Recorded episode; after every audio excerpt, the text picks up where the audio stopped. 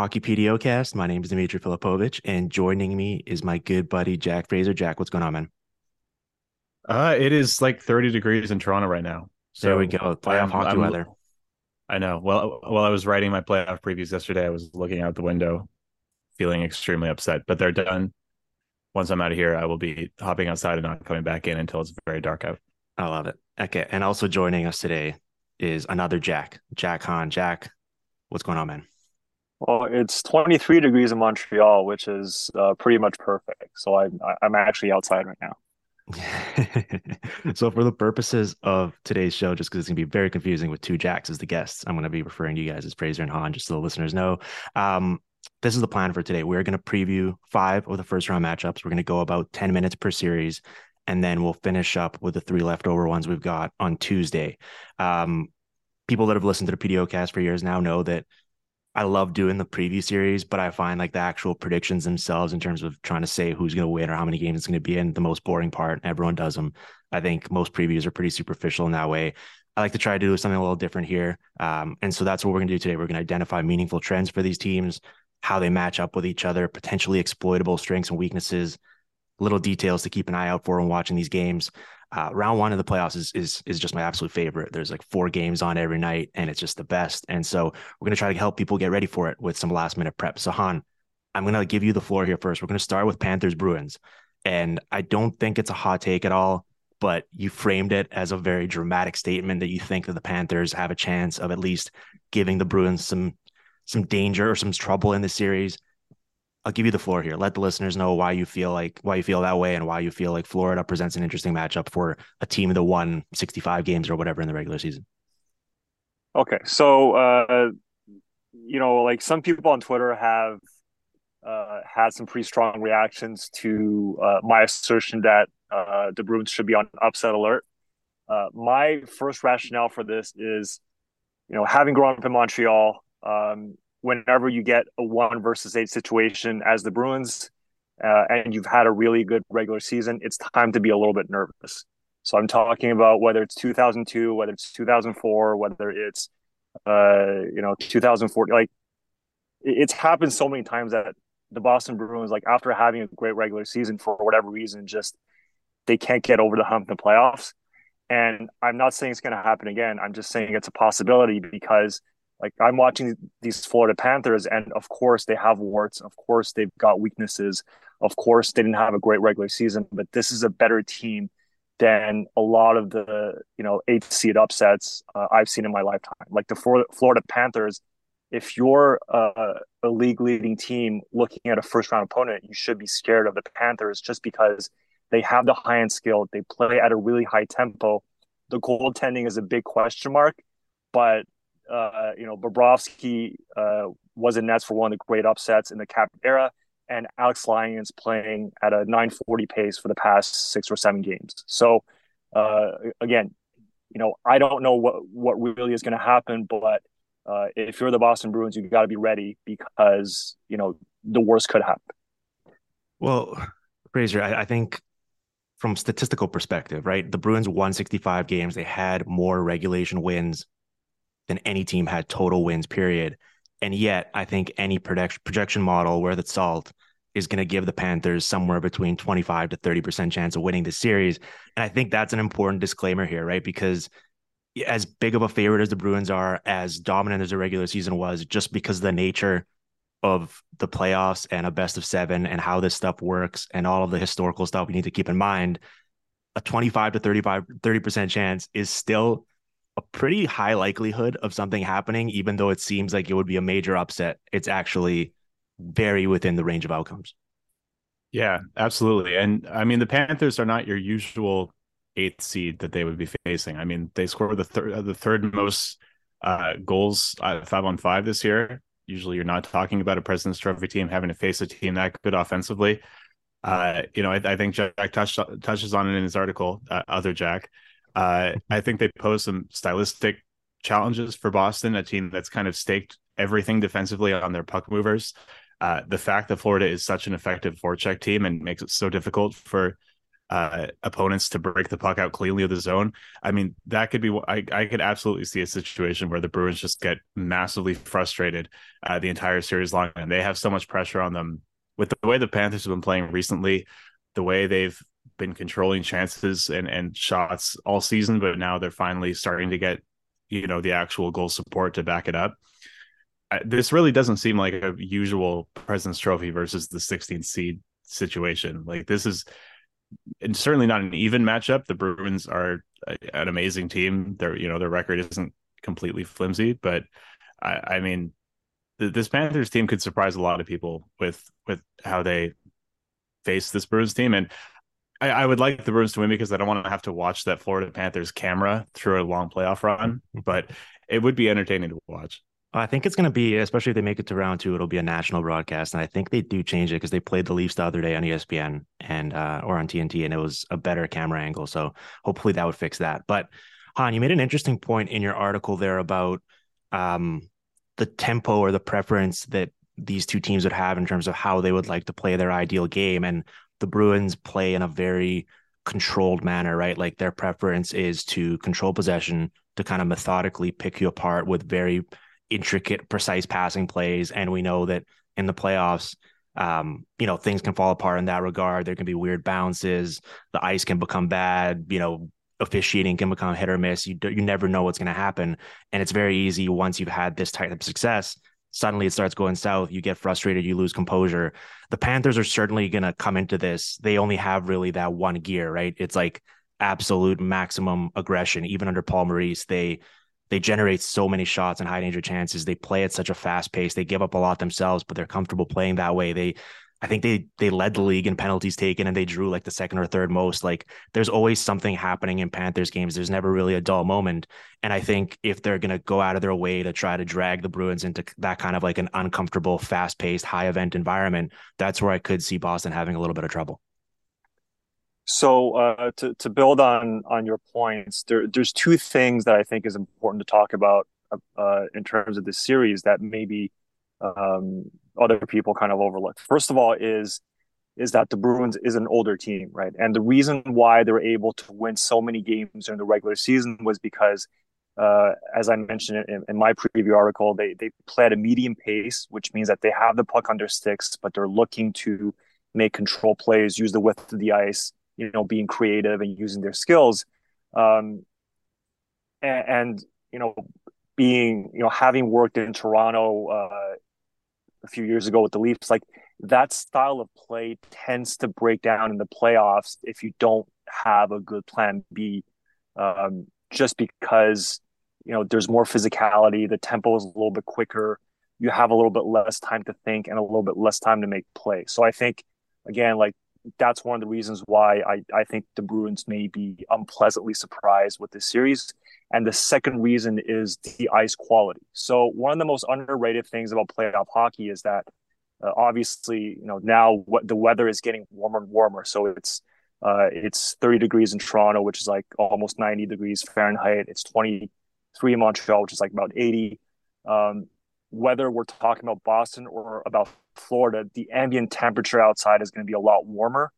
And because it's going to be a full building, uh, the ice crews are going to have a challenging time keeping the ice uh, hard and crisp enough for that kind of puck possession style to, to work flawlessly. So, again, when I think back of the times when the Leafs lost in the first round, a lot of times you see the puck bouncing or, you know, kind of taking weird hops uh, because the ice isn't as nice as it was in the dead of winter. So whether it's in Florida, whether it's in Boston, I think that's going to be an issue.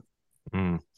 Well, Fraser, I guess my issue from a Panthers perspective, if you're trying to cobble together the the makings of an upset here, I know that they changed or diversified by design their offensive approach a bit in the offseason, right? They make the big trade, they bring in Matthew Tkachuk, they they change coaches as the season went along, I think they kind of gravitated back more towards definitely trying to attack off the rush. That's clearly when they're at their best and when they're at, at their most dangerous, when they're aggressively pushing the tempo in that way. They're going to go up against this Bruins team where I think you could say Carolina maybe has the best transition D, but for my money, the Bruins do in terms of getting back, uh, providing defensive support, challenging the blue line, not really giving you any clean looks off entries.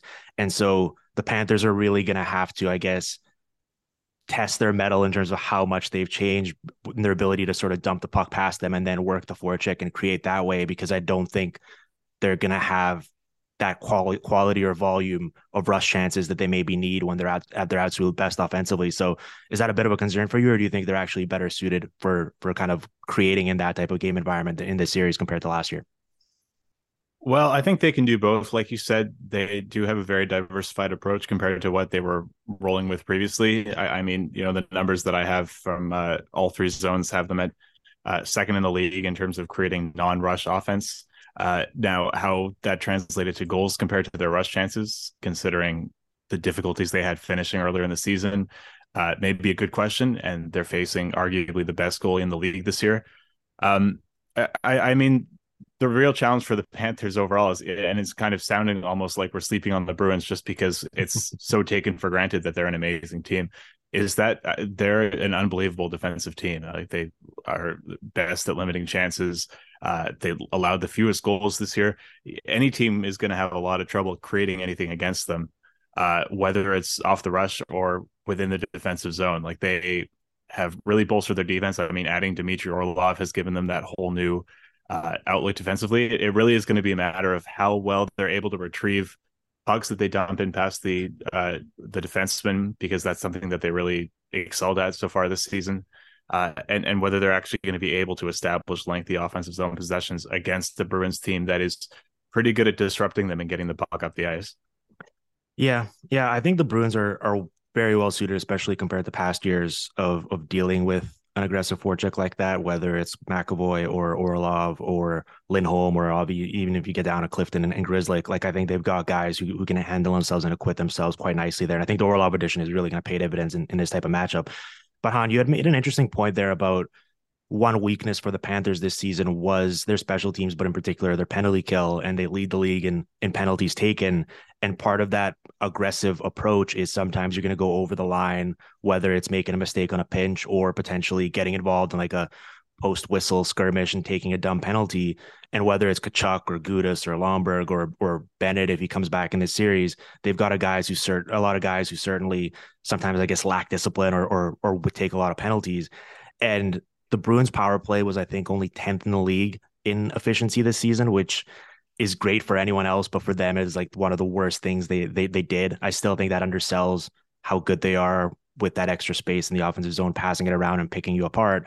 And there's going to be a lot of space in the middle of the ice there for them to get it to Patrice Bergeron. I, I do think if they can keep their composure and stay out of the box and just let the Pan- Panthers make mistakes, they're eventually like talent will win out and they'll be able to pick them apart. And I think destroying their penalty kill with that power play of theirs is going to be a big part of that. Yeah, I mean, I, I don't foresee the Panthers changing their their PK scheme for the playoffs. Uh, obviously, uh, there's no reason for Boston to really change their power play. Uh, you know, early in the season, they they had a few different looks because of injuries. They used a five four power play for a little bit, which uh, which wasn't great. It was okay. But but I think with what the Bruins like to do on the power play, which is get the puck to Bergeron in the middle of the ice or uh, find a seam pass to Pastrnak, uh, the Panthers' diamond PK just isn't really equipped to defend those high danger threats. So, you know, for, for from the, the Panthers' point of view, either you're hoping for a lot of even up calls or you're hoping not to get called for penalties at all because otherwise it's you know the it could really turn in, in Boston's favor. Yeah, yeah, I just think, especially the depth. Like, I think eventually the Bruins, even if they have a bit of trouble in the early going, kind of adjusting to where how the Panthers want to play, Fraser, I think they're going to pick them apart. I think the depth. I think the fact that just thinking about this Bruins team generally, even when a team has a lot of regular season success, they have one obvious weakness where you're like, all right, in a, in a bad matchup, this team can really sort of exploit this, right? Whether it's a defense pair or whether it's a certain game state. And with this Bruins team, just across the board, like they were the best at they they gave they scored the second most goals. They gave up the fewest. They were the best at five on five goal differential. They were top ten power play, best in the penalty kill. They can win two one or five four. They have the goalie who's going to win the Vezina, uh, especially after the deadline, adding Orlov and Bertuzzi. I'm comfortable with pretty much any combination of players they have on the ice, and so it's not necessarily a stars and scrubs approach. Like it's balanced throughout. I just ultimately I keep going back to like I I don't know if the Panthers are going to have enough talent throughout their lineup to eventually hold up because I, I, think at the end of the day in a seven game series, the Bruins will win out in some way. It might be certainly more competitive than I think you think based on an 8 1, but um, I don't know. This Bruins team is just so good. I did want to make that point because it does feel like we're like talking very dramatically about this Panthers team putting together an upset. At the end of the day, I think we all agree that the Bruins will win this series. So I just wanted to kind of kind of clarify that there. Yep, yep, agreed. And and one way that the Bruins could put away the Panthers early on is uh, Cam Charron has done good research into the patterns of penalties getting called uh, early in series, and you know because the, the, average number of minor penalties does go up during the playoffs. A lot of that is because of the first round, and specifically the first couple games of the first round.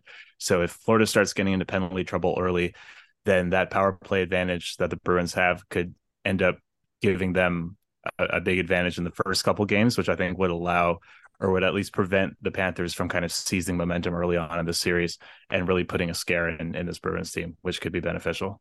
Okay. Um, is there any other notes on on this series that either you wanted to get to, or should we move on to the next one?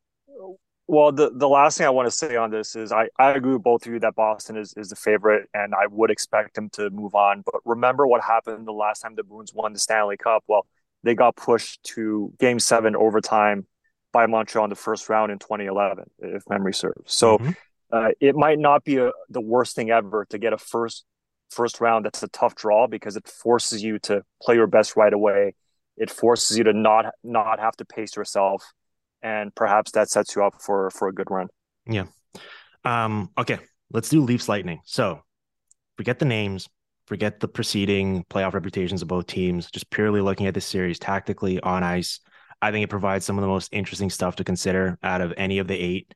Um, Han, I'll let you go first here. What's what are you what are you watching for in this series in terms of a specific matchup or how you think the games are going to play out or who you think is going to dictate the terms of the of the way the games are being played because I think there's any number of ways to go. I'm curious what your kind of fascination is with this one.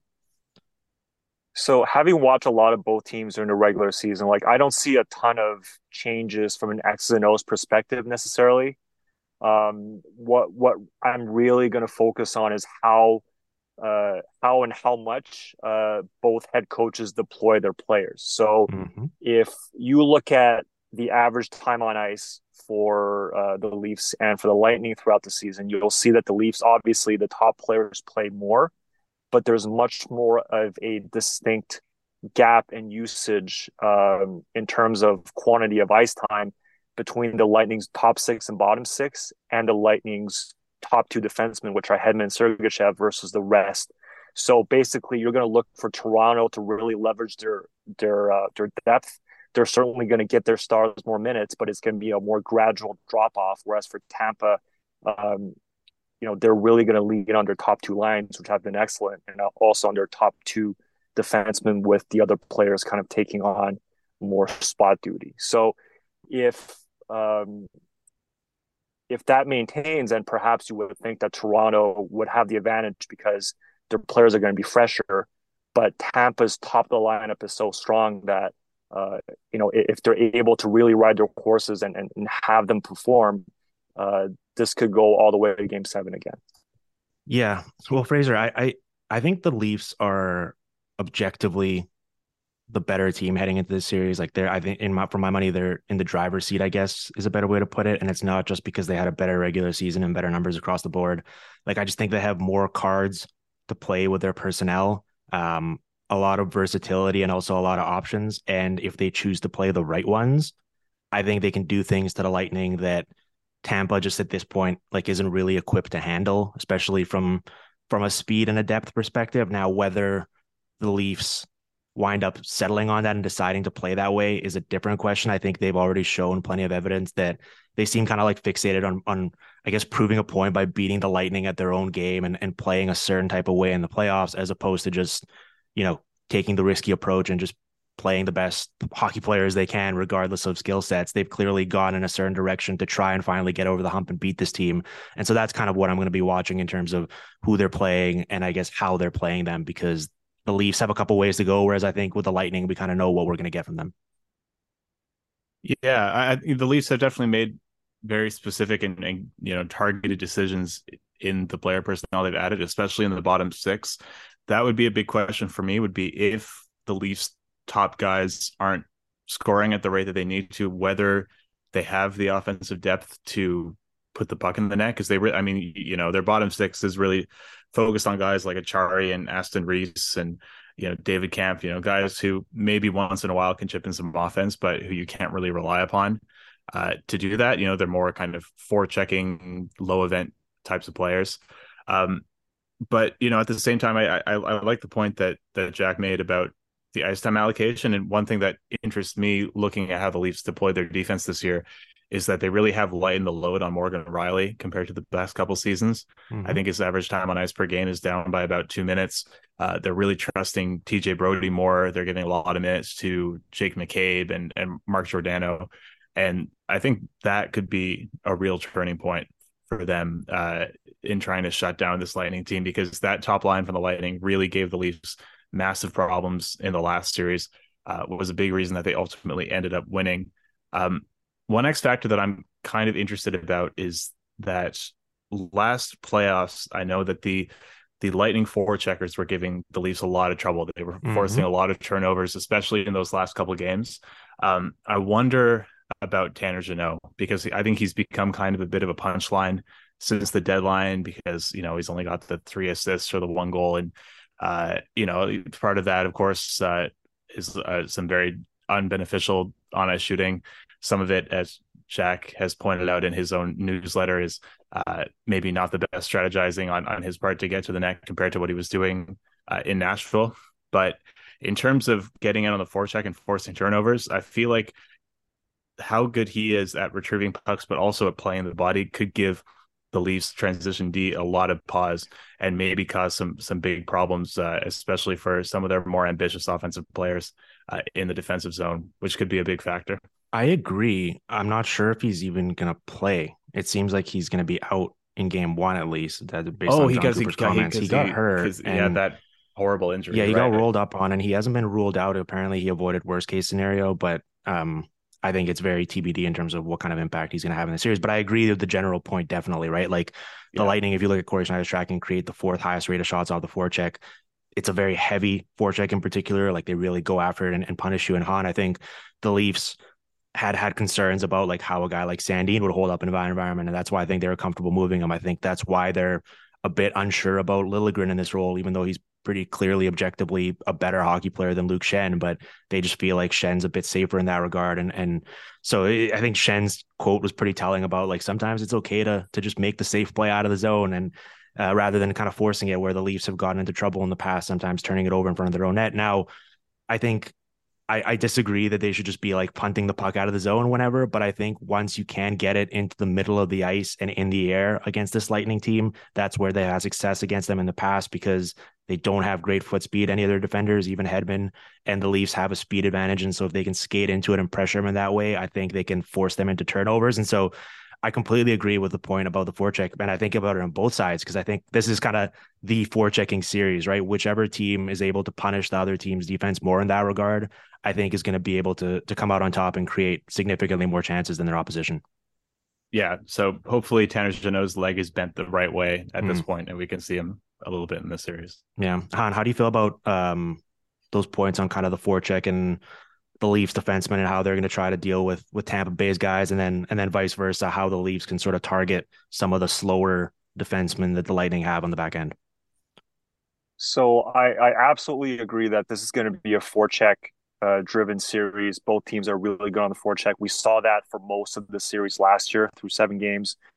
I actually think the Leafs uh, they've got a lot of flexibility because, as you said, like if they need somebody to be uh, more physical and, and kind of keep it simple. They got Luke Schenn, but also they got Liljegren, who who you know plays a, a very nice two way transition game that that's more of a skater and uses his stick to defend.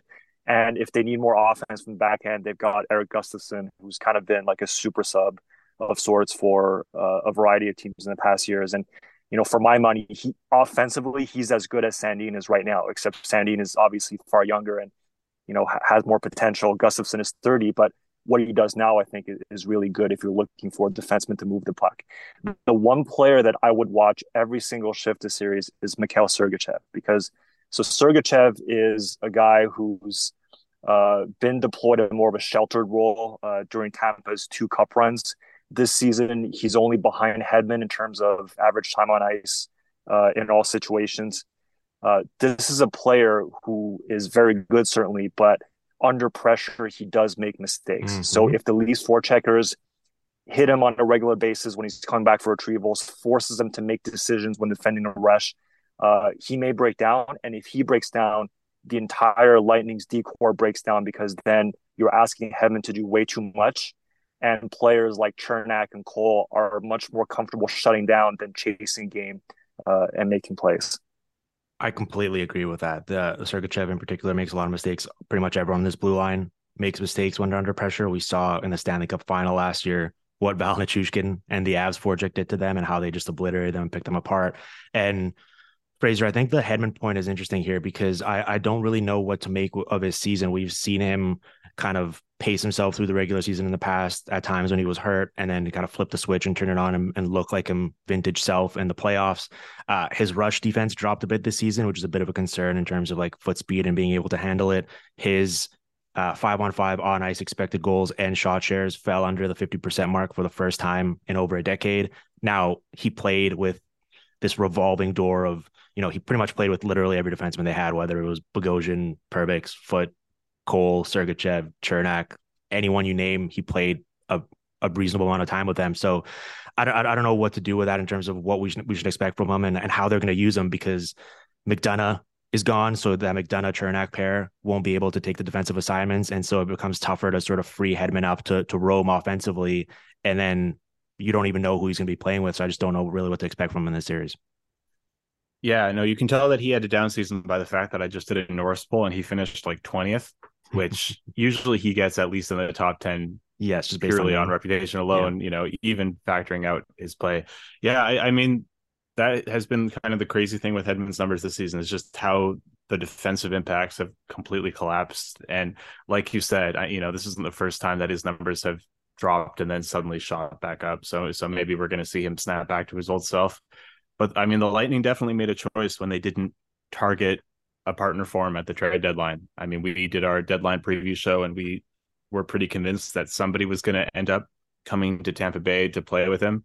Uh, they chose to focus on a forechecking winger instead, so that didn't happen. Uh, I, it, that's going to be a, a, huge question if they don't have a dedicated matchup pair and Hedman ends up falling into that role and they give Sergachev the more you know offensive zone starts and, and, and things like that, then depending on who they have playing with him, I, it's going to put a massive amount of pressure on him, and, and, it will be interesting to see how he responds to it. Mm. Because at his peak and, and in the playoffs, we've seen him be, you know, a almost generational two way defenseman, uh, but we haven't seen that from him this season. So hey, a lot of pressure on him. Fellas, we got to take our break here. Um, let's do that quick, and then we're going to come back and keep close up this series. Uh, you are listening to the Hockey PDOcast streaming on the Sportsnet Radio Network. All right, we're back here in the Hockey PDOcast. We're talking about the Leafs Lightning series here on the PDOcast first round preview.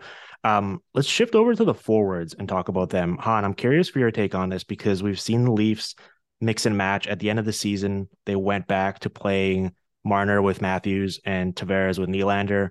And I wonder how much of it was just, you know, at the end of season, they had it locked up. They were just kind of pursuing individual milestones and trying to get Marner to 100 points and Matthews to 40 goals and so on and so forth. Because it feels like to me watching them this year and then looking at the numbers at the end of the day that the more optimal combination was playing Marner with Tavares and then playing Nylander and Matthews together. And I think that would provide some interesting attacking options for them against this Lightning blue line.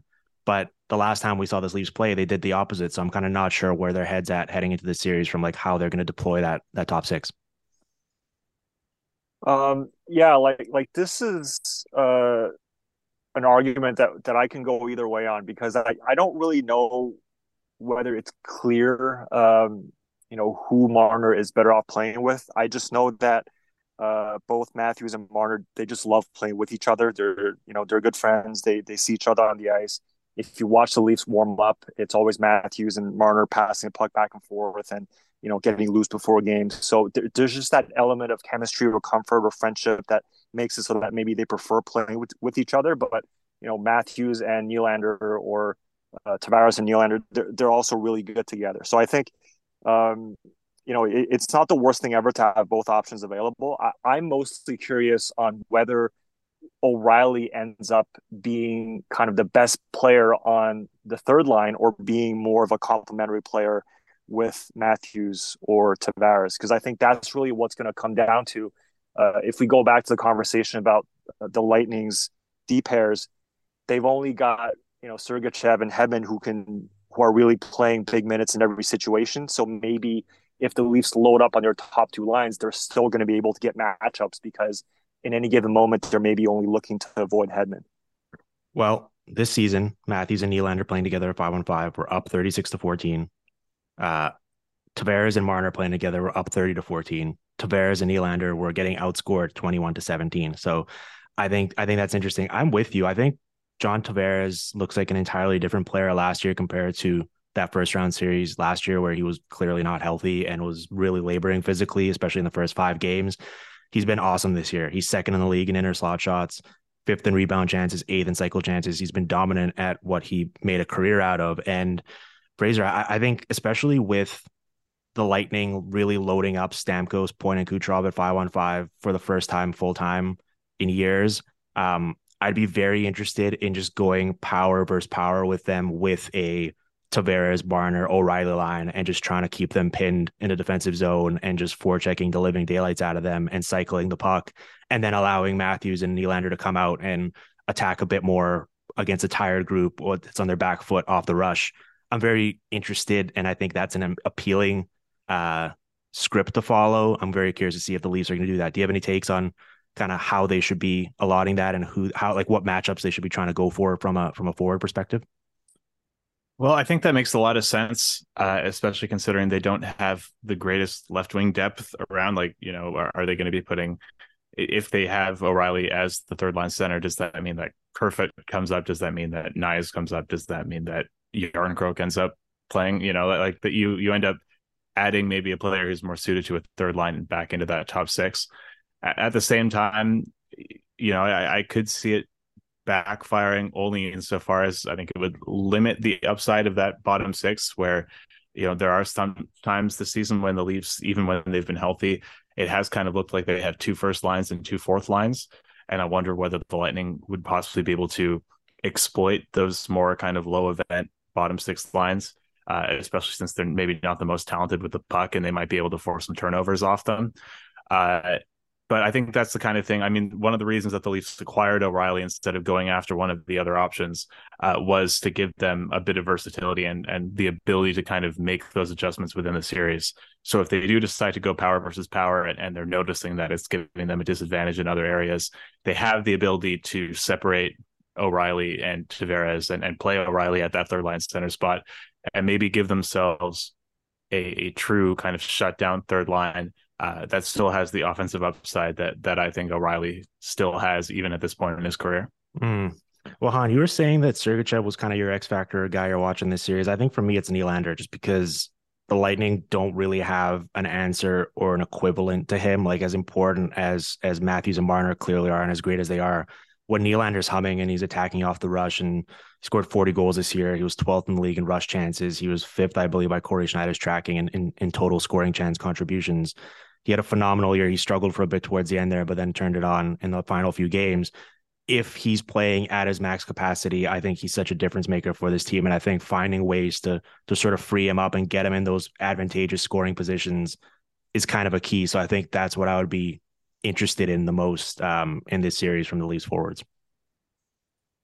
I think he'll be good in this series. Like I'm a big Nylander believer. I think he's shown in the past uh, that he can he can play in a playoff setting, even if it's uh, tighter checking. There's less space and it's more physical. I think a lot of the the negative reputational things about him uh, are, are, are not as true as people are, are led mm-hmm. to believe. Uh, he's a really good player, and, and, exactly like he's the kind of player who, you know, even when uh, the Leafs' most productive fours are on the bench, he can come out there, come out and, and change the game. So, so yeah, yes, like that's a player that I'm looking for for sure. Um, okay, is there anything else in this series that you guys are interested in? Goaltending, special teams, the two teams' power plays in particular. Um, anything else that that kind of catches your eye that you feel like we should talk about before we move on to the next one? Uh, uh No, yeah, go ahead, Jack.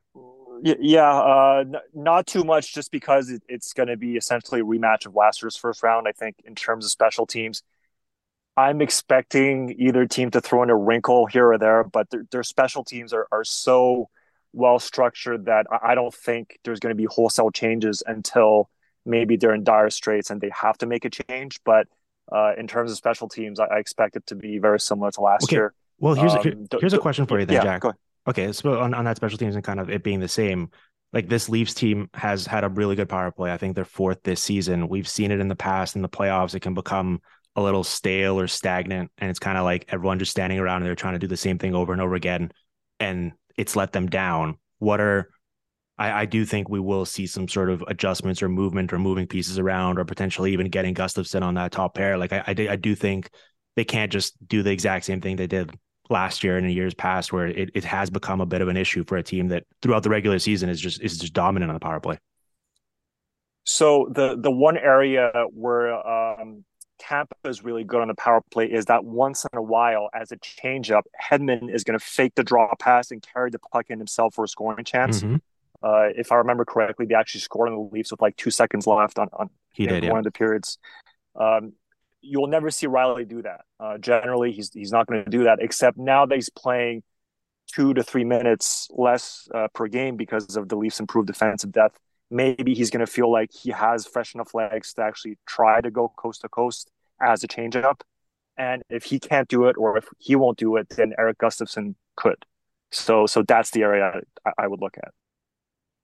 Okay, I like that. Uh, Fraser, do you have anything there from the goalies, or or maybe um, you know, Lightning power play, which was second in the league, versus Leafs penalty kill, which was like third best in expected goals against. I, I don't know. There's there's a couple interesting wrinkles here on, that, but it, as Jack said, we did see a lot of it last year. So yeah, I wouldn't expect too too many changes until things start going sideways for either side.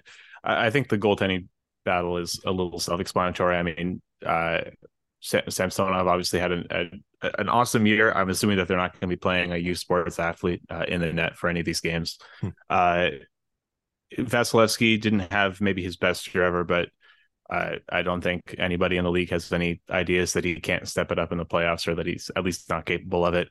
Uh, it, it it's a bit of a wild card, but I mean, you could say that about any series. So ultimately, this whole conversation might be moved because one or both goalies ends up going off. But uh, well, yeah, the standard Vasilevskiy set for himself, where he's I think Sportlogiq had him at like plus nine goals save above expected or something, which is like the sixth or seventh best in the league.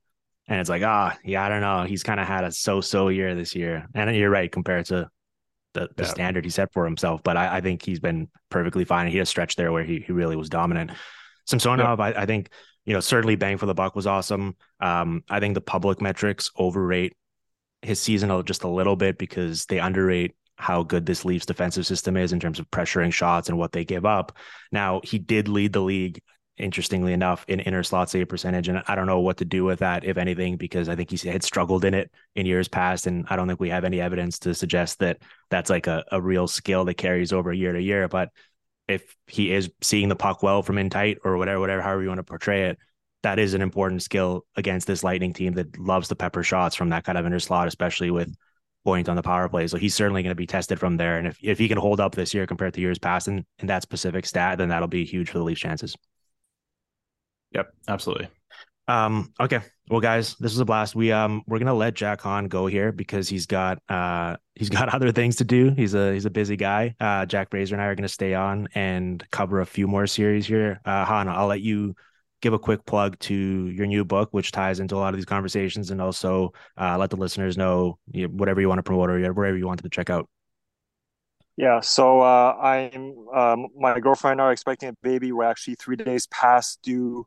So during the entire playoffs, I'll probably be up at odd hours changing diapers or making food for my girlfriend, uh, which means that I can't watch the games with you. So if you like to watch the games, quote unquote, with me, then get my new Hockey Tactics 2023 ebooks, uh, illustrated system sheets for all 32 teams, so that you can look at the tactical matchup and have that at your fingertips while you're watching game. Mm. Uh, so so you can you can find me on Twitter uh, or Gumroad, and that's the best place to get my ebook. Well, good luck to you, pal. I was kind of hoping that while we were recording this, we'd get the news and you'd have to rush off, and it would it would uh, top the uh, Johnny Gaudreau going to Columbus news as as the biggest breaking news in the PDOcast history. But um, alas, uh, it'll wait for another day. Um, this was a blast, man. Thanks for coming on, Fraser. You and I are gonna keep talking about these teams, so let's let's get to it.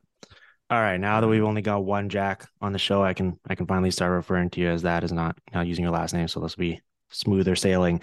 Um, Jack, let's do Oilers Kings here. So I, I, think there's a lot to unpack here. Another rematch uh, from last year. I think both these teams, assuming full health, and, and for the Kings, that remains to be seen because Fiala and, and have been out. But let's assume full health. Both teams, I think, are going to look different and also significantly improved from last year's matchup.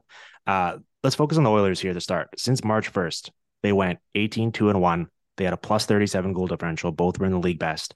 And I was excited about the addition of Mattias Ekholm. I thought he would certainly help, but I've been, I got to admit, I've been blown away in these first 20 games or so, just how good, not only how good he's been, but how much he's allowed pretty much everything around him to fall into place on the depth chart and how just by being on the ice, he everyone that shared the ice with him has suddenly dramatically improved and everything around him has flourished and it's just night and day compared to what their depth chart and what their 515 team looked like before they acquired him. Yeah, absolutely. I mean, we've been talking on this podcast for years about how the Oilers needed a puck mover. The Oilers needed better rush defense. They needed more mobile defensemen. And it seems like they kind of got all of that in one guy. And like you said, you know, the the, the big turnaround of the team, uh, and especially their crazy record since the deadline. So much of that is directly attributable to not only what he's done on the ice, but what he's allowed them to do with their defensive group when he's not there. Um, I, I, I mean, there's a reason. I like. I, I did a poll yesterday about who people thought were just going to win the Stanley Cup, and the Oilers. You know, even though they're not even close to the first seed, uh, came out ahead. You know, thirty percent of voters thought so. A lot of pundits uh, have them as as the Cup favorites because of how they've looked lately. And as shocking as that would seem to anybody who heard us talk about Duncan Keith, you know, two summers ago, uh, it's it's not completely uh, baseless. This isn't a pure, you know, oh, there's they're just writing the power plays and the percentages and everything. Like this has been a massive turnaround for this team uh, just in the last couple months. Uh, I mean, uh, Ekholm himself, uh, 21 games, just at 5 on 5 alone, four goals, eight assists with him on the ice at 5 on 5. They're up 31 to 10. High danger chances are 106 to 62. And just as importantly, like on the one hand, he's added a certain level of kind of calmness and security when you watch them play with and without the puck, like goes back and retrieves it so smoothly, gets it moving in the right direction cleaning up and defending in front of his own net, just overseeing that everything runs smoothly for them. But then also the trickle down effect of, all right, all of a sudden now Darnell Nurse is playing like a minute less at five on five. Uh, the difficulty of his and Ceci's minutes are more manageable. Bumps Kulak down to a third pair where his game is better suited for. And also because he's playing with Evan Bouchard and he gets to take over Barrie's power play minutes as well. All of a sudden, Bouchard's playing like three minutes more per game now. He's playing incredibly confidently. He's flourishing as well. And so all of it's been awesome. It's hilarious to think that there was legitimate commentary coming from Oilers media that was like, oh, I don't know, Barrie meant a lot to this team. What's going to happen to their power play? Since then, they've gone from going scoring uh, historical 13.1 goals per 60 up to 13.6 with Barrie with uh, Bouchard on that top unit.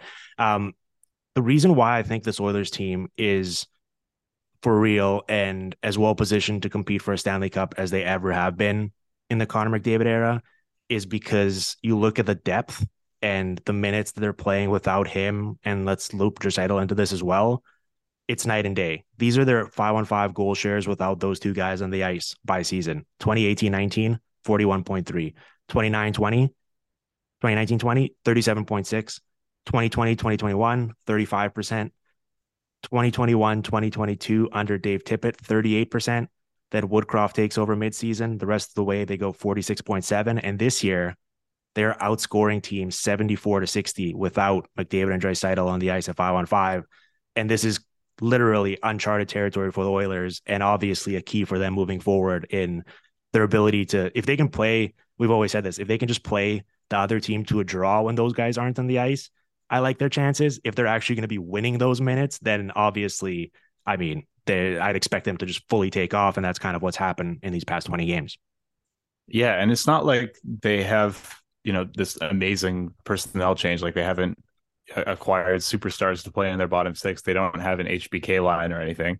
Uh, you know, it's guys like Bjugstad who they acquired at the deadline, uh, Klim Kostin and Mattias Janmark, uh, uh, Derek Ryan, who has been an underrated piece of that bottom six for a while.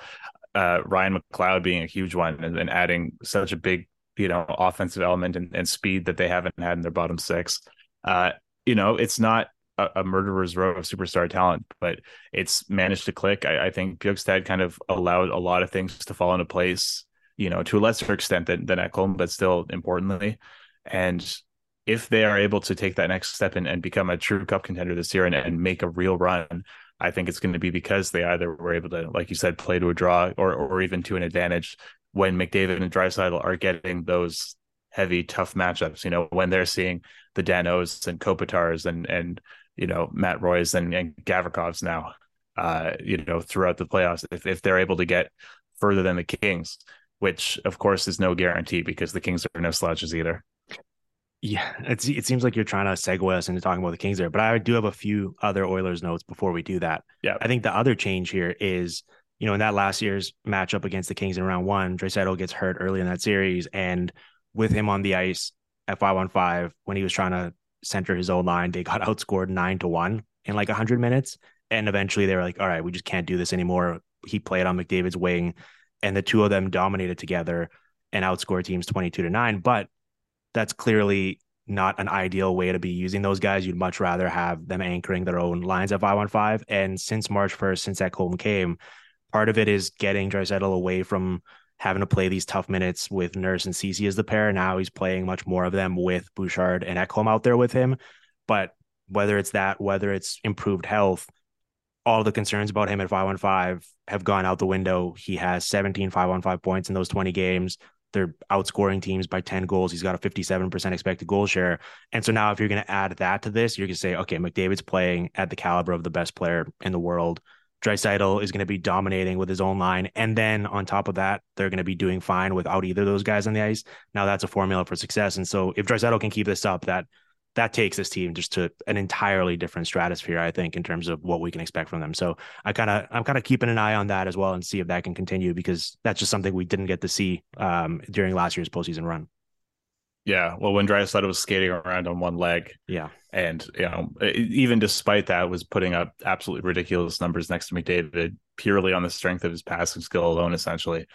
Uh, yeah, I mean, if they can keep that one-two punch, and and if you know Ryan Nugent Hopkins and Zach Hyman can can keep clicking next to McDavid the way they have lately, uh, if they keep getting as much out of Yamamoto as, as they have lately, as as well as kind of that running mate to uh, uh, to Draisaitl, I you know, and, and obviously Vander Kane coming back from injury has been, I, I think, maybe a bit of an underrated factor too. That I mean, that is a Stanley Cup winning top six, and if the bottom six can keep up, then this is a for real team that I mean, people are obviously taking very seriously, but uh, has real potential to do some damage in the West. Well, one final note: the penalty kill. So when they're shorthanded, they're scoring 2.4 goals per 60, which is more than nine teams scored at five on five this season. And a change for them is after using McDavid like 38 minutes or something combined the past three years on a penalty kill, they played him over 100 minutes this year there, and he scored four goals, set up three. The Oilers broke even in those minutes, and part of that, I think, is you know more confidence in the team at five on five, so they were able to keep his minutes slightly in check and tone it down a little bit, and buy him an extra shift or two here or there, with an advantage to score on the penalty kill. But I'm kind of curious to see if that carries over as well because we saw during last year's playoff run, right? Like there's McDavid's usage in the regular season, and then when push comes to shove in elimination games, he goes and he plays like 28 and 25 minutes in game six and seven against the Kings last year to eliminate them. And so I think Woodcroft is smartly, when he needs to, going to be manufacturing as many shifts as humanly possible for McDavid in all these different areas of the game, and so that's something to watch for as well. But yeah, I'm I'm I'm fascinated by this team because for all the questions we had about them for years, uh, the five on five, the depth, the goaltending, the defensive structure, everything, they've to some degree at least answered all of them and are as well positioned as we've ever seen to actually make some noise. So uh, keep that in mind. Okay, let's pivot to the Kings. Um, they themselves made significant improvements at the trade deadline. Gavrikov has been fantastic for them. Um, since acquiring him, Korpisalo and Copley essentially alternated starts in a rotation and finally gave this Kings team above average goaltending after they had the league worst for the first 50 or 60 games. And so if that can continue, they do have about as good of a shot, I think, as any team in the league of giving the Oilers um, trouble defensively because of the way they play, how they kind of clog up the neutral zone, how good they are at skating as a group. And so there's some interesting combinations here that they can throw at the Oilers from a defensive perspective that actually can give them a bit of a threat in, in, in suppression, whereas most teams just simply like wouldn't have the resources or the personnel or, or the system to really slow this Oilers team down at all. I think this Kings team does have a chance to do so. Yeah, I think the the injuries and maybe you know the the relative no nameness of some of their best defensive defensemen. Uh, and and I, I might did I say injuries or goaltending? Uh, the goaltending is is, goaltending. is what I meant to say. Yeah. Um, yeah, I think made people really underestimate how good this team is defensively. Uh, because when your goalies are saving less than ninety percent of the shots, your defense is never going to look good, no matter how good they are. Um, but they were the second best team in the league in limiting chances. I think they're second by expected goals against as well. Mm-hmm. Uh, and this isn't just, you know, a, public versus private thing. I mean, if you look at their numbers when it comes to preventing cross slot passes, high danger passes, uh, scoring chances off of passes, like they really clog up the middle of the ice extremely well. And, you know, obviously we know that the Oilers top players love sending those kinds of passes. Uh, this is really, like you said, a, a, difficult matchup for the Oilers at five on five, and I think it's going to put uh, a lot of stress potentially on their power play if the Kings are able to kind of play them to a draw at five on five, which I think is eminently possible. I mean, we've seen Kopitar and we've seen Danault make big moves in the playoffs before. Mm-hmm. Obviously, mm-hmm. I think McDavid got the one up on Danault quite a bit in that last uh, last year's first round series. It was mostly but... on it was mostly on Kopitar actually. I was looking at this. They played Danault and McDavid played 37 5 on 5 head to head minutes last year, and the Oilers scored just one goal in that time. Okay, so maybe I was yeah. misremembering. So it, I think so in that case, Kopitar. yeah. Well, there you go. So, uh, so if they end up putting Danault, uh, Kopitar on him, I mean, the thing is, if we are splitting up Draisaitl and McDavid for the entire mm-hmm. series, as looks pretty likely, then that's going to put a lot of stress on both those guys. Uh, to be kind of elite shutdown forwards. Uh, and they've done it so far this year. I mean, the Kings have really been a remarkable defensive squad. They really have. You, you mentioned some of the stats there. I think Corey Sznajder also had the Bruins as the only team giving up fewer entries leading to scoring chances as well. Um, it part of that is like that one three one neutral zone structure they have where they just force you. They like set up a, a line like a brick wall and they just force you to get rid of the puck and as McDavid showed, he's just one of the few people in the world that can sort of individually, through his own sheer brilliance, take the puck up the ice and kind of navigate his way through that. But for the most part, most guys just kind of have to quickly get rid of it and dump it in. And I'm not sure the Oilers necessarily want to do that. So that's something to watch for. And that was before, you know, Doughty wasn't available in that series. Gavrikov, they didn't have, and he's become like their second most used defenseman, and he's been phenomenal, as I said. So, yeah, they have some interesting options here. I guess my question from the Kings perspective is, you know, there's the uncertainty about Fiala's health, and and they really need his speed and playmaking. Vilardi's health, uh, I think he's like their best shot maker, um, and and potentially goal scorer that they have. And so if they don't have those two guys, you look at their profile, and they're a team that carries the puck a ton. Uh, the Sabres are the only team with a with a higher carry in percentage. They had fifth most shots off the rush, but much like last year, they're only 23rd in turning those entries into scoring chances. They're 20th in actual raw entry volume. They like to play most of the game in the neutral zone. And kind of, I think that's why people say, oh, the Kings are kind of boring to watch because that's all they see. They can have a certain fun north south element to them, but there isn't a ton of creativity or east west wiggle to their game. And they're going to have to score as good as their defense is. The Oilers will get theirs, especially in the power play. They're going to have to match them goal for goal. And if they're not going to have full health up front, I am a bit worried about where that source of offense is going to come from from them because they're going to get the shots, they're going to get the looks, but it's a different caliber of look compared to what their opponent's getting. Yeah, absolutely. And and the Oilers are also, I mean, especially lately, have been a quite strong defensive team. And uh, obviously, the goaltending is a wild card. Stuart Skinner has had a bit of an up and down season, but I, I think it's pretty obvious that they're going to be trusting him and Ned and not uh, and not Jack Campbell. Um, we'll see if he's able to completely hold up. I mean, the, the Kings do have some solid finishing talent, uh, even if they're maybe not the most creative at uh, creating passes to to make the goalies opposing goalies' life more difficult. Uh, but like you said, I, I, one thing that was interesting to me when I was looking at this Kings team and looking at their stats and everything is that we've been talking for so long about oh, you know, the Kings like they have this rebuild and you know they're adding all this uh, high end talent and oh look at their prospect pool from a couple years ago, and then you look at the guys who have been really their biggest movers and shakers offensively on that forward group, and it kind of still is that top six of your Kopitars and Kempes and you know Danault, like the the older guys are still kind of driving the bus. So one thing that I'm kind of curious about as a wild card is what we see from Quinton Byfield mm. uh, in this series because you know the, the Kings are one of the hotter teams in the league down the stretch in the same way that the Oilers were. And adding Byfield into that top six, I think, was an interesting move for them, having him play on the wing. Uh, and and I just kind of wonder whether if the Kings are able to make this a difficult series for the Oilers, whether he has a little bit of breakout percentage, because I think his big issue so far has been that he's not shooting the puck very much. And when he does shoot the puck, it's not going in at a very high rate. Uh, but I wonder whether we might see him take a little bit of a leap uh, in the spotlight here, which would be interesting to see. Yeah, I'm very curious to see that as well. And there's going to be uh, for all the diehards out there, there's going to be one game in this series where Blake Lizotte just goes absolutely off. So I'm looking forward to that as well. You can, you can put that in the bank. Um, is there anything else on this series that you think is worth noting, or do you want to move on to Stars Wild?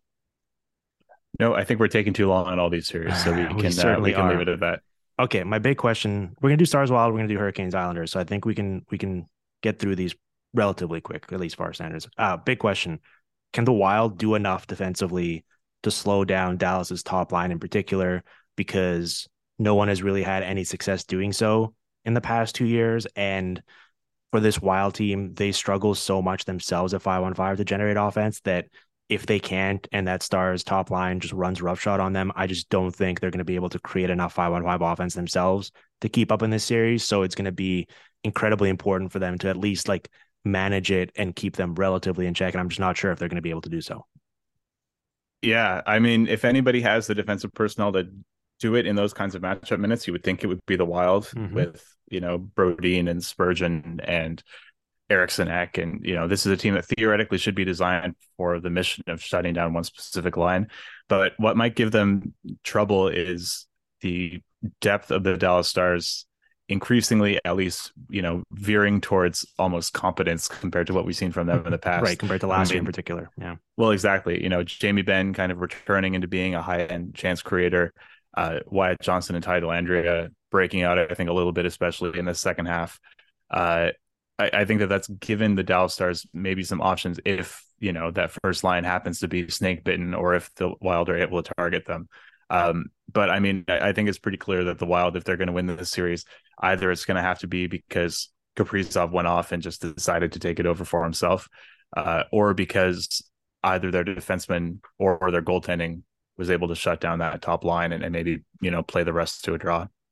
Yeah, I'm glad you brought up Wyatt Johnston there. You're mentioning uh, Quinton Byfield in the previous series. He's my breakout candidate here. He scored 21 5 on 5 goals as a 19 year old, which is very impressive. And and every time I watch him play, I come away just loving sort of the creativity and, and niftiness to his game. So I think he's going to make some big plays in this series on that second line. But yeah, I mean, that top line is the best top line in the league. Like they've outscored teams 103 to 59 the past two years. They generated 4.1 goals per 60 this year alone, and they just live in the high danger area around the net. They get off such a high percentage of, of quality looks there. And the Wild, as you mentioned, to their credit, defend in front of the net really well. Filip Gustavsson had like a 940 save percentage of 5 on 5 this year uh, in his 38 games. And both Spurgeon and Brodin, like what team has the luxury of having two guys who are amongst the best from a suppressions perspective in the league and are able to just kind of have those guys anchor their own pair and make sure to have one of them at the on the ice pretty much at all times. That's a huge luxury for them. I'm curious to see what Joel Eriksson Ek's health like and whether he's able to play some of these matchup minutes as well. But I don't know. Like I I just struggle with this wild team because they're 29th in the league in five on five offense. The only teams worse than this season were the Ducks, Blue Jackets, and Blackhawks, and those are quite literally the three top Connor Bedard lottery teams. And so it's just it, it's kind of uncharted territory in that regard where Kaprizov's awesome. We saw him carry them for a while. Then he goes out. Matt Boldy steps up and scores a ton of goals in his absence. And but they've never really so far this year been able to put that together where both guys were humming at the same time and generating enough sustainable five on five offense. And so I just don't know where that scoring is going to come from in this series, in particular because the Stars themselves have a good defensive environment and a top goalie themselves. So it's not like that's a liability for them. So the Wild are a bit in tough here because it feels like from every perspective, they're going up against a team that for everything they do well, the Stars do it just as well or kind of slightly better. Yeah. I, I mean, like you said, like the Wild, they're a pure kind of chip and chase team offensively, but they're not the Carolina Hurricanes. They're not the Florida Panthers. Like they are not translating those loose pucks into opportunities. Uh, you know, they're decent at generating shots off of extended possessions, but there really isn't, you know, a lot of talent in the lineup other than Kaprizov that can really kind of take over and, and generate chances out of nothing, uh, which is obviously pretty different from what the Dallas Stars can offer. So, you know, like we said, I mean, Jake Oettinger, obviously he had, you know, one of the best losing playoff series of all time last year against the Calgary Flames, and he followed it up very nice season this year. Mm-hmm. Uh, we'll see, you know, whether maybe that could be an X factor. Maybe, you know, I mean, I mean, just like with any series, if the goaltending falters, then anything can happen. Uh, but at least entering the series on paper, the Wild are at a pretty massive offensive disadvantage compared to this team. And, and like you said, I think that the Stars, you know, are comparable at least, and uh, maybe more well rounded at best uh, defensively compared to the Wild.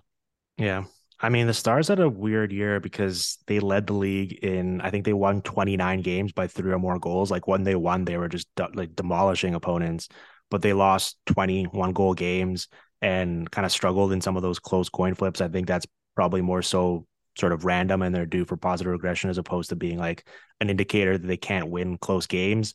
But the Wild in this series in particular, I think for them to win, they're going to have to keep these games as low scoring as possible and as close yeah. as possible. And so that's going to test that at least, right? And, and I'm sure there is an element of like, oh, we just lost so many of these close games this year. Eventually, that does kind of start bugging you and eating away at you. So I guess that's something to keep an eye on. But I, am not sure really what to make of that stat. Um, you know, from from a defensive perspective. I don't understand what the stars are doing with this Ryan Suter thing. I've been talking about this all year. I know in the grand scheme of things, it's not that big of a deal, but they finally move Miro Heiskanen to his strong side, right? They play him with Colin Miller. They play fantastically as a top pair. They're dominating. And then at some point this season, they're like, all right, let's move Miro back to his offside just so we can accommodate Ryan Suter and play him on the top pair. And they're feeding Suter these like second unit power play minutes, top pair defensive minutes now. And he's just a black hole offensively. And if anything in this series, their big advantage is going to be able to just run up the score on the Wild if their offense is really humming. And I don't love having that much exposure to Suter in this series. And on the other hand, the Wild are going to be playing Klingberg, and, and that's a bit of a revenge series. So it's, it's kind of like a weird reversal of fortunes for those two guys playing against their old teams in this series. I, I thought that was kind of like an interesting note to keep in mind. But clearly, Suter is playing a bigger role for this team than than Klingberg is playing for the Wild at this point.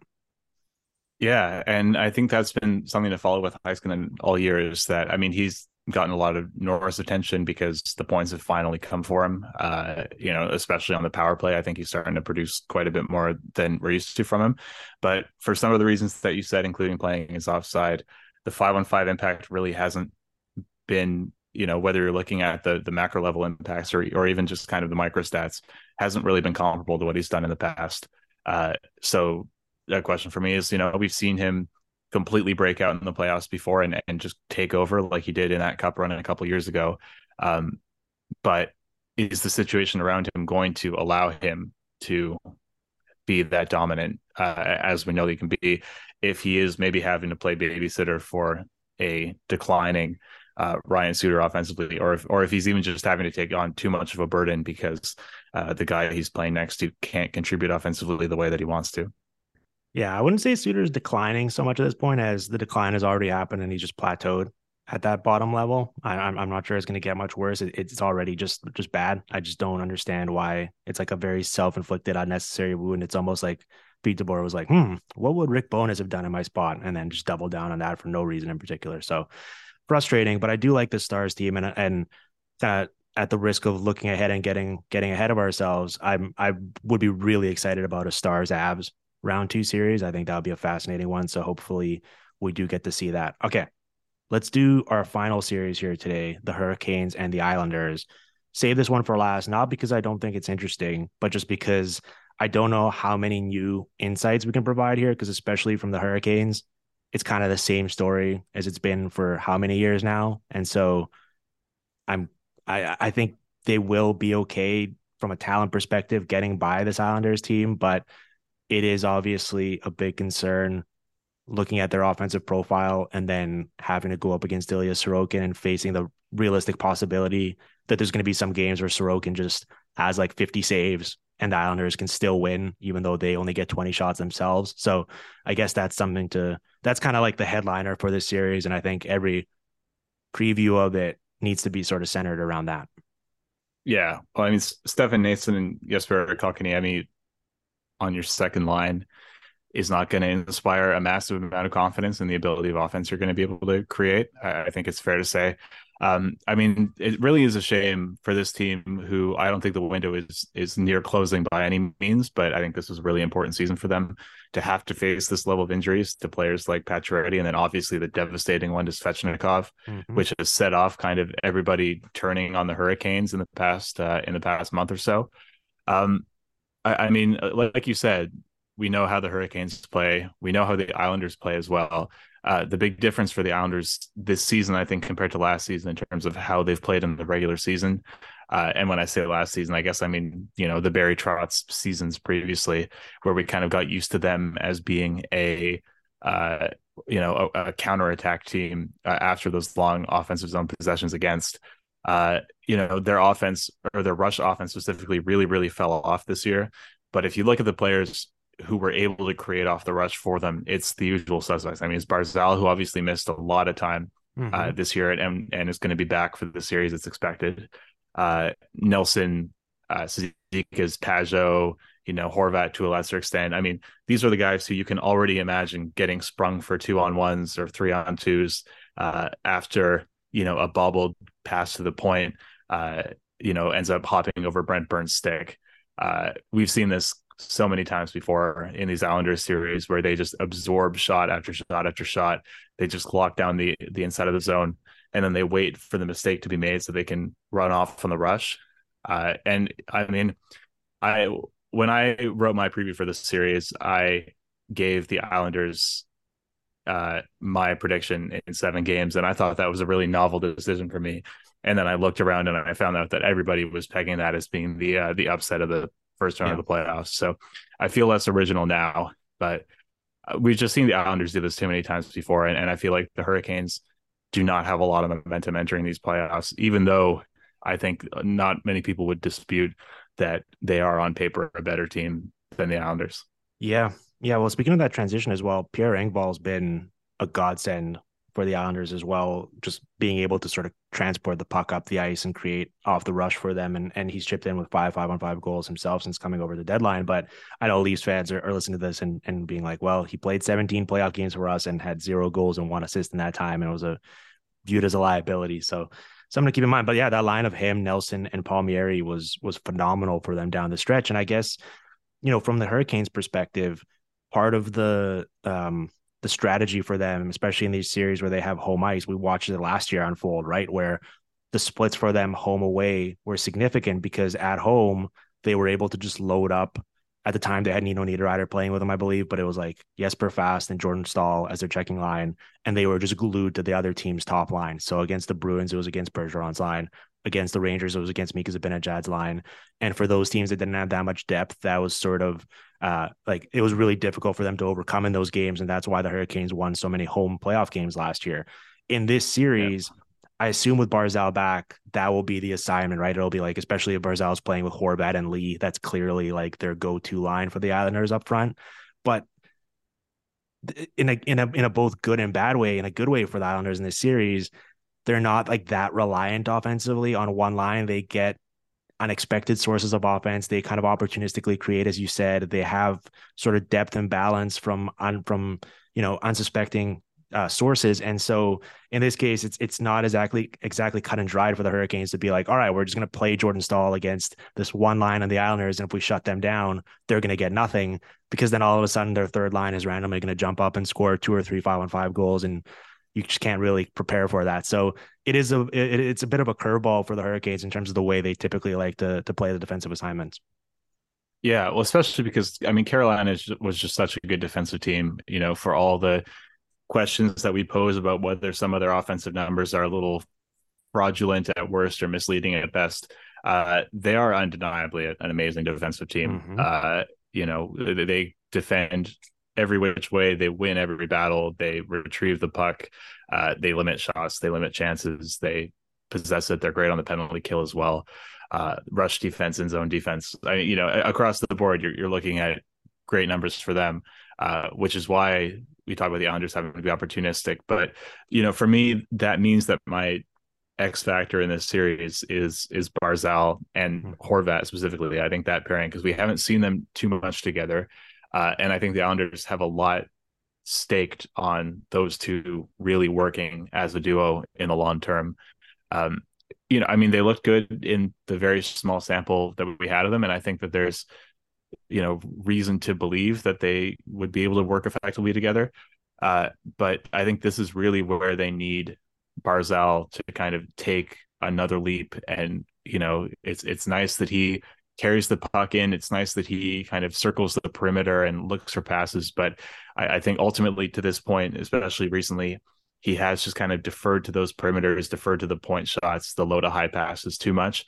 Uh, and, and, that's what's kind of held him back from being a, a, real star player in this league that's able to produce at a high level uh, more than anything else. And, you know, with Horvat as kind of that player who can really get to the slot and create chances in tight, I think this series would be a good opportunity for him to maybe break through uh, and and make a huge difference. Like you said, he's going to have the toughest assignments against him. I'm sure the Hurricanes recognize that he's their by far their biggest threat in terms of actually establishing offensive zone possessions and not just creating those kind of uh, counterattack opportunities. Uh, so he's going to get you know Slavin sicked on him. He's going to have Jordan Staal, like you said, going after him. But that is one thing that I would like to see in this series would be Mathew Barzal maybe taking that next step and really uh, establishing himself.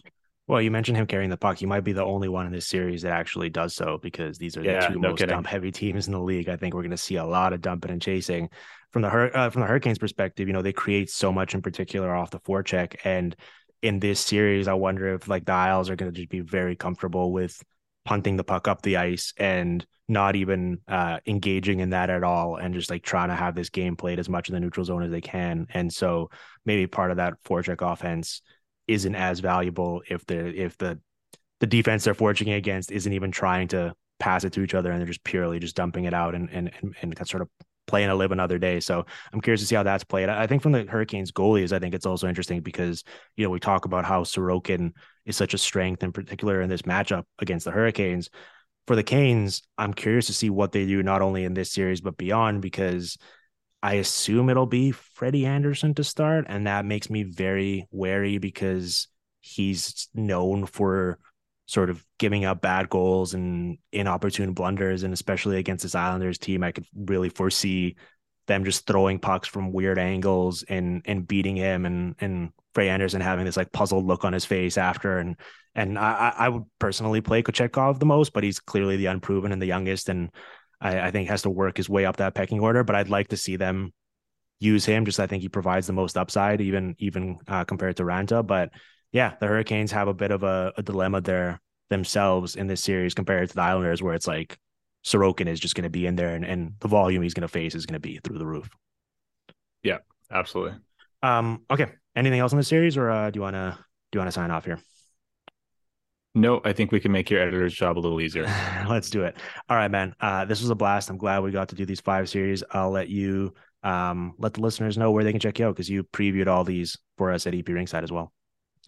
Yep. So I, I finished writing uh, the eight playoff preview articles for the first round, uh, breaking down every series uh, using a combination of kind of macro level stats as well as uh, Corey Sznajder's uh, manually tracked data you know, comparing teams' offense to teams' defenses instead of kind of offense to offense and defense to defense to try to figure out, you know, some of the imbalances that we've talked about here.